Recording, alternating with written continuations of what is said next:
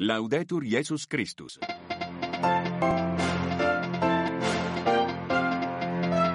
Nuovo appuntamento con IGR della Radio Vaticana. Medio Oriente, il gabinetto di guerra del governo israeliano minaccia l'invasione di Rafah. In Ucraina la Russia ha il controllo completo della città di Avdiivka. La moglie di Navalny intanto accusa Mosca della morte del marito. Quindi il Sudan, ricordato ieri dal Papa, 10 mesi all'inizio della guerra che ha causato decine di migliaia di vittime. Ben ritrovati all'ascolto da Andrea De Angelis. Continuano dunque le operazioni dell'esercito israeliano a Khan Yunis nel sud della striscia di Gaza, mentre dal gabinetto di guerra dell'esecutivo arriva la minaccia di una prossima invasione a Rafah. Il servizio è di Silvia Giovarrosa.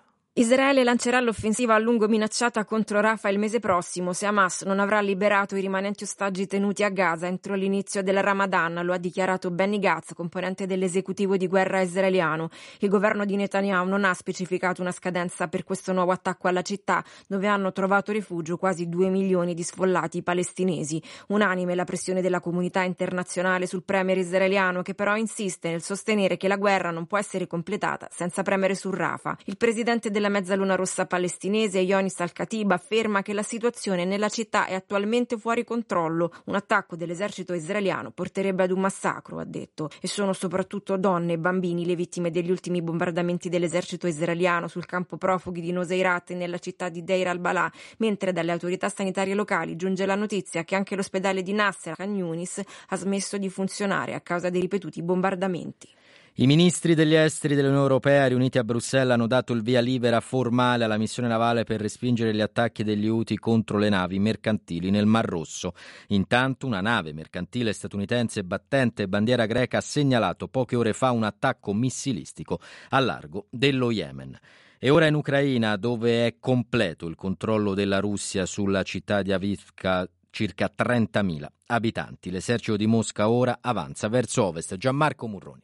Bandiere russe sventolano sulla città nella regione di Donetsk, nell'Ucraina orientale. Nelle scorse ore il ministro della difesa di Mosca, Sergei Shoigu, aveva spiegato che i militari stavano lavorando per eliminare le ultime sacche di resistenza nella zona. Ora le forze russe stanno guadagnando terreno verso ovest. Un allarme aereo è stato dichiarato in tutta l'Ucraina e sono già state segnalate esplosioni a Poltava e Kropyvnytskyi, nel centro del paese. Immediata la reazione internazionale in seguito alla conquista russa di Avdiivka. Abbiamo un problema russo di fronte a noi e questo rappresenta una grande sfida, ha detto l'alto rappresentante per la politica estera europea Borrell, mentre il ministro degli esteri lituano lancia un messaggio chiaro. Se l'Ucraina cade, noi saremo i prossimi. Intanto la Cina ha ribadito che non fornirà armi letali alla Russia. Non traiamo alcun vantaggio dalla situazione, ha affermato il ministro degli esteri cinese Wang Yi. E sarebbe stato il Novichok, un agente nervino, a uccidere Alexei Navalny, lo ha affermato questa mattina la moglie dell'oppositore russo citata da Sky News. Ce ne parla Alessandro Guarasci.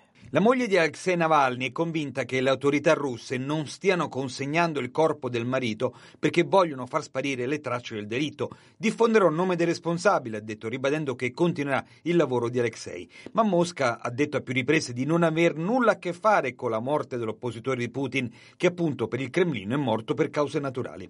Continuano però le reazioni internazionali. Il ministro degli esteri tedesco ha comunicato di aver convocato l'ambasciatore russo in merito alla morte di Navalny e la repressione delle proteste degli oppositori politici in Russia. L'alto rappresentante dell'Unione Europea, Josep Borrell, a margine del Consiglio Affari Esteri in corso a Bruxelles, ha detto che gli Stati membri proporranno sicuramente sanzioni contro i responsabili della morte del dissidente russo. E dobbiamo andare in Oceania perché la Papua Nuova Guinea è drammaticamente in evidenza. Sono infatti decine i morti, probabilmente una trentina, a causa degli scontri tra tribù rivali nella regione delle Terre Alte. E come ha ricordato il Papa ieri all'Angelus, in Sudan dal 15 aprile scorso va avanti un conflitto tra l'esercito governativo e le truppe ribelli delle forze di supporto rapido, che ha provocato decine di migliaia di vittime, 14 milioni di sfollati interni e rifugiati. Il servizio è di Marco Guerra.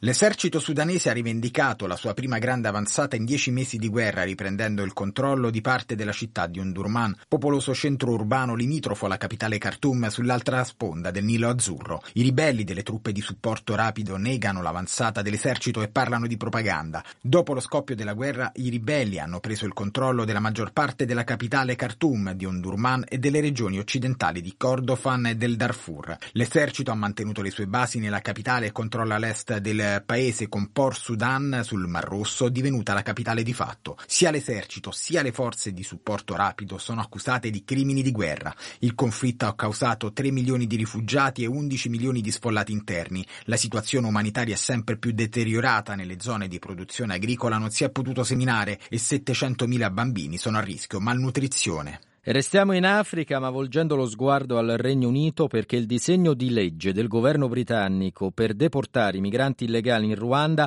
mina i principi fondamentali dei diritti umani, lo ha affermato l'ONU. Gli effetti combinati di questo disegno di legge, che tenta di proteggere l'azione del governo dal normale controllo legale, sono direttamente contrari ai principi fondamentali dei diritti umani, ha detto questa mattina l'Alto Commissario delle Nazioni Unite. Sono entrata in carica nel 2019 perché credo fermamente nell'Europa. L'Europa per me è casa e oggi prendo la decisione consapevole di candidarmi per un secondo mandato alla guida della Commissione europea. Sono queste le parole pronunciate in mattinata dalla Presidente della Commissione europea Ursula von der Leyen in conferenza stampa a Berlino. Da ieri pomeriggio fino a venerdì prossimo, 23 febbraio, sono sospesi tutti gli impegni pubblici del Papa, compresa l'udienza generale del mercoledì. Si tratta di una prassi consolidata iniziata ai tempi di Paolo VI, che nel 1964 fissò per la prima settimana di Quaresima per i membri della Curia romana un periodo appunto di ritiro spirituale. E il Vaticano ha chiesto ai vescovi tedeschi di fermare il progetto di un comitato sinodale. Infatti la prossima settimana la conferenza episcopale della Germania in plenaria avrebbe dovuto approvare gli statuti di tale organismo. In una lettera a firma del segretario di Stato Parolin si chiede ora di annullare il voto e di rimandare tutto dopo i colloqui tra esponenti della Curia e dei vescovi tedeschi. Ci spostiamo in Italia. Il cardinale Zuppi, presidente della CEI, è intervenuto ieri alla trasmissione In Mezz'ora alla Rai, dove ha ribadito la condanna all'antisemitismo e la richiesta di un cessate il fuoco in Terra Santa, riaffermata anche la distanza con il governo italiano sulle migrazioni, mentre si chiede di fare di più per le cure palliative e il fine vita. Michele Raviar. Dobbiamo sempre cercare di vedere la pace, va cercata con ostinazione e siamo convinti che arriverà, anche grazie alla comunità internazionale che non può tenersi fuori. Il cardinale Zuppi parla poi della guerra nella striscia di Gaza e ribadisce la condanna forte e chiara all'antisemitismo e agli attentati di Hamas del 7 ottobre. L'operazione di Israele, tuttavia, non giustifica un numero di vittime grandissimo e l'auspicio è che l'appello al cessate il fuoco del cardinale Parolin e di tanti governi sia accolto e si cominci a guardare al futuro. Per quanto riguarda le migrazioni, Zuppi sottolinea che tra CEI e governo italiano ci sono valutazioni e preoccupazioni diverse, mentre la sicurezza sul lavoro dopo i fatti di Firenze costa, ma la vita ha un valore che non può mai essere calcolato. Infine, sul diritto alla vita, l'arcivescovo di Bologna ha detto che le cure palliative non possono arrivare solo alla fine, ma richiedono un accompagnamento più lungo. Su questo, ha concluso, bisognerebbe fare molto di più.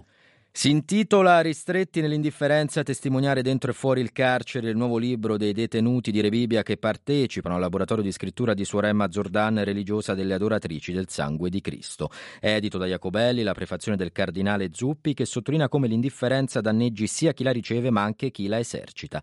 Roberta Barbi ha chiesto a Suor Emma le motivazioni che hanno portato alla scelta di questo tema. Non sono io che scelgo il tema, ci incontriamo, ci sediamo intorno ad un tavolo e parliamo della situazione attuale della vita in carcere. Le occasioni di umiliazione, di rifiuto, di noncuranza, di abbandono, di allontanamento, di sofferenza hanno portato le persone ristrette a far conoscere quanto l'indifferenza sia una sofferenza. Nei diversi scritti raccolti nel libro i detenuti chiamano l'indifferenza virus, chiusura, odio, depressione, arma malvagia, non azione, ma indicano anche dei modi per curarla l'indifferenza, ad esempio il bene, l'amore, la sensibilità. Sono d'accordo, l'indifferenza è davvero un virus, una malattia che infetta e distrugge, uccide l'anima. Sono tutte considerazioni dei ristretti che sono convinti che solo l'amore fa vivere, quello della famiglia soprattutto. Solo la forza dell'amore vince l'indifferenza e fa la differenza. Nel detenuto c'è una grande fiducia nell'amore di Dio, cui si aggrappa per non disperare.